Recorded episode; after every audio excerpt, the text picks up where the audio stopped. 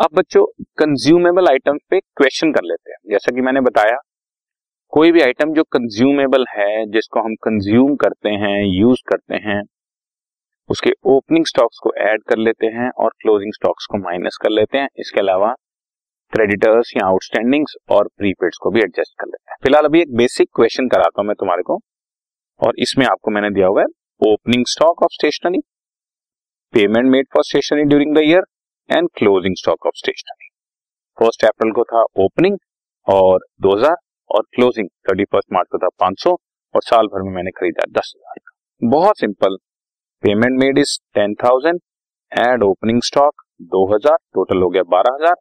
Less closing stock पाँच सौ रुपए बैलेंस बच गया ग्यारह हज़ार। सिंपल हो गया ना? भाई, दस हज़ार का मैंने खरीदा है, दो हज़ार ओपनिंग पड़ा था। तो टोटल हो गया बारह हज़ार। बारह हज़ार में पाँच सौ साल के एंड में अभी भी पड़ा है।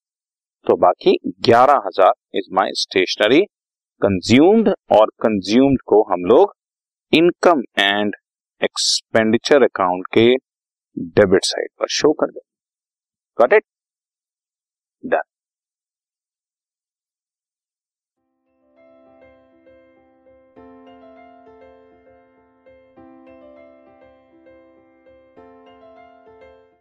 this podcast is brought you by Hubhopper Shiksha Abhiyan अगर आपको ये पॉडकास्ट पसंद आया तो प्लीज़ लाइक शेयर और सब्सक्राइब करें और वीडियो क्लासेस के लिए शिक्षा अभियान के यूट्यूब चैनल पर जाएँ।